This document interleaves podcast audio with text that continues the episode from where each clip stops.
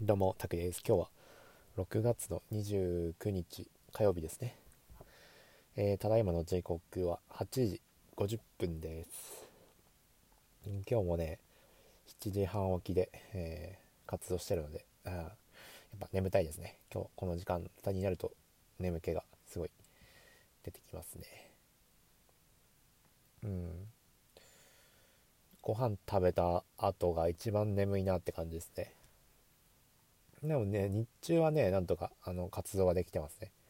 朝やっぱ、朝がね、すごい眠くて、朝眠いんだけど、やっぱ活動、コーヒーを、あのー、2杯ぐらい飲んだ後は割と元気に活動できるなって感じなので、まあ、あこの感じでやっていこうかなって思ってますね。で、昨日の睡眠時間はですね、うーん、何時間ぐらいだかな。多分12時半ぐらいには寝れたんじゃないかなと思ってるから多分7時間ぐらいですね。うんずっと。だからきあ昨日よりは調子良かったですね。うん、うん、今日今日でとりあえず2日目で明日で3日目。なんでまあ徐々に良くなってくるのかなと思ってますね。徐々に、えー、7時間半睡眠であの活動できるようになるんじゃないかなと思います。12時に寝て7時半に起きる。このルーティンが徐々に良くなってくるんだと思いますね。ただあれですね。あの元カノのことを思い出してたまに寝れない時があるのでその時はねうんどうにもできないですからね。その時は。まだ立ち直れてないのでまあ我慢我慢して我慢するしかないです。ただあの起きる時間はま固定にしようかなずっと思ってるので7時半より寝坊することはないですね。どんなにあの寝不足でも寝れなくても7時半はちゃんと固定するようにここだけ守っていこうかなって思ってます。うん。であの最終目標は、えー、目覚ましなしで7時半に起きるくらいのあの生活リズムを整えるっていうことですね。はい。で今日はですね、えー、割とあの、活動の方もね結構順調にっててカリンバもね集中してやれたしね。うん。カリンバも全体的なやつやりましたね、はい、毎度おなじみの、えー、練習曲を練習してるって感じですね。でまあアンプの練習とかもしてるんですけど、えー、今あのー、カリンバの指の配置を覚えるっていう、えブラインドタッチの練習ですね。それもやっていてえっとまあ、最初はねもちろんあの手元見ながら弾くんですけど、えー、次あじゃあ次はあの手元見ないで弾いてみるかって言ってあのカリンバの手元を全く見ずにあの煙突町のプペルとか、まあ、そういうのをあ練習していくっていうのをやってますね。これでなんかすごいなんか、えー、ブラインドタッチの練習始めてからすごいなんかカリンバ上手くなったなみたいな感じ、うん、ブラインドタッチすることでえー、手元を見た時のミスがすごい減るなっていうことに気づきましたね。だからああ最初からこれで練習すればよかったなっていう感じに思ってますね。うん。で結構耳コピの練習もちょこっとやったりしてますね。ドライフラワーとか、えー、あのメロディーの部分だけ弾いたり、うん、したりそういう練習もしたりそうですね。耳コピの練習したりえー、耳コピの練習したりブラインドタッチの練習したり、まあ、いろいろんな練習法っていうのをあのカリンバで試してるって感じですね。えー、あとね今日はピアノもやりました。ピアノはえー、っとねドライフラワードライフラワーのあの伴奏の部分をえー、弾き語りしてる YouTube 弾き語りの YouTube 動画があったのでそれ見ながらちょっと練習してみましたね。うん。それも結構面白い感じ。面白かったですね。うん。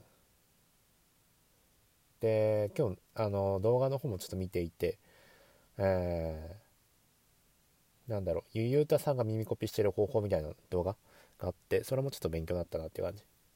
ゆゆうたさんはねえー、なんか電子ピアノのねトランスポートっていう機能を使って、えー、白鍵盤だけで弾くっていうことをしてるんですよね。え、っと例えばあのー、G メジャースケールの曲があったとして G メジャースケールっていうのは、えー、シャープが1つついてファファがねシャープになるんですよね。G メジャースケールっていうのは。ファがシャープになるんですけど、えー、それをあの移調することによってトランスポート機能っていう電子仮あ電子電子ピアノのトランスポートっていう機能を使うとあの移調できるんですね。ピッピッピッピッってなんかあの上に上げるなんかカラオケでもあるじゃないですか。あの上げ上げたり下げたり一度は上げたり下げたりする機能。あれが電子ピアノにもあって。でねあそれを移調することによってあの白鍵盤だけで弾けるようになるっていうね。7個7個上げる確か7個上げるか5個下げるかで白鍵盤だけで弾けるようになる。みたいですね。えー、最初の、あのどどの位置がどどの位置がソに変わる？みたいな感じ。どの位置がソにソに変わるみたいな感じになって白鍵盤だけで弾きますよって。音階がドレミアソラシドになるみたいな。感じになるので、うん、便利だなと思って。あそれだったらいけるなみたいな。うん。でこれはねあのこの方法っていうのはねあの相対音感ないないとできないあらしいんですけど絶対音感の人は使えないやり方みたいでで僕はあの絶対音感とかないので、まあ、ちょうどいいのかなってこのやり方でやろうかなって思ってましたね。なんか前もなんか同じこと言ってるような気するけど。うん。まあ改めてそう思いましたね。うん。ピアノでピミピアノでまず耳コピとかして、うん、曲聴いて耳コピできるようになってでピアノで耳コピしたやつをカリンバで弾くっていうのが一番早いのかなっていうふうに思ったりはしました。だからうんそうですね。ピアノやることで伴奏とかの音も聞こえるようになるのでうんそうですね。ピアノもまあやっていかなきゃダメだなと思いました。うん。楽譜はどうなんだろう。読めなくてもいいような気もしてきましたね。耳コピーだけしちゃって楽譜は別どっちでもいいかなと思ってます。まあ読めたことに越したことはないんですけどね。耳コピーして指の位置とか覚えてたらまあね弾けちゃうからね。うん。でギターはちょっと今日やってないですね。今日はピアノをやったので今日はやってないですね。えー、あとなんか報告する子だったかな。うん特にないかな。ああと歌？歌も練習したんですけど。歌はねえー、なんかね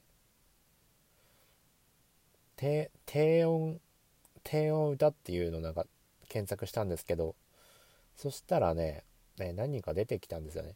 低音の歌が。なんだけどあの手なんかみんなすごいみたいなすごい低音みたいなあのー、褒めてるコメントがあったんですけど僕からしたらまだ全然え普通にこんなまだ高いじゃんみたいなくらい。だからなんか低音の人が少ないんだなっていうその歌ってる人でね低音の人いない本当いないんだなっていうふうには思いましたね。うん。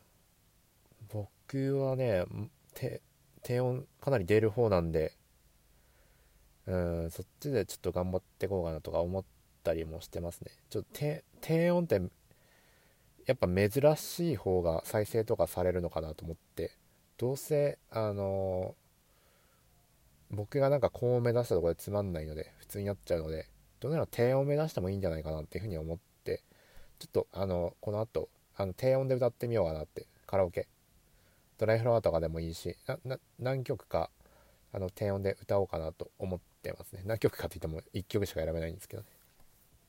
今日もねえー、なんだっけな。ちょっと名前ちょっと忘れちゃったんですけど低音の歌い手がいるんですけど天の弱とか歌う人。で高橋一生さんに似てる人なんですけどその人でもねあのその人より僕の低いんですよね。まだまだ3度ぐらい。だからああこれでも低音なのかみたいな。うん。天の弱とかあのその人その低音の人が歌ってる天の弱を僕1オクターブ下げて歌えるんですよね。まあ結構低い部分はきついんですけどそれでもまあ歌えることは歌えててああなるほどねみたい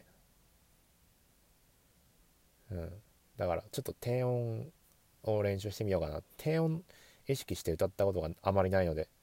低音出す練習とかもしてみようかなとか思ったりしてますね。低音は武器になるのかな。もともと持ってる能力高い人には出せない能力だから価値あるんじゃないかなっていう。うまいことあのいい感じに調理調理してこのこの声質をいい感じにアレンジとかしてそしたら魅力的な歌い手になれる。歌い手っていうかね個性が出るんじゃないかなと思って。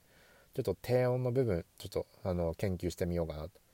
ただ歌うんじゃなくて低音意識する。だからその声低いあの歌い手の YouTuber の人はねすごいガラガラな声出すんですね。思いっきり。ガラガラの声をなんか意識的に出したこととかないんですけど歌の時とどっちかというとガラガラをなくすように歌ってる綺麗な声でね。だからそういうのをやってれば味のある声になるのかなとか思ったり。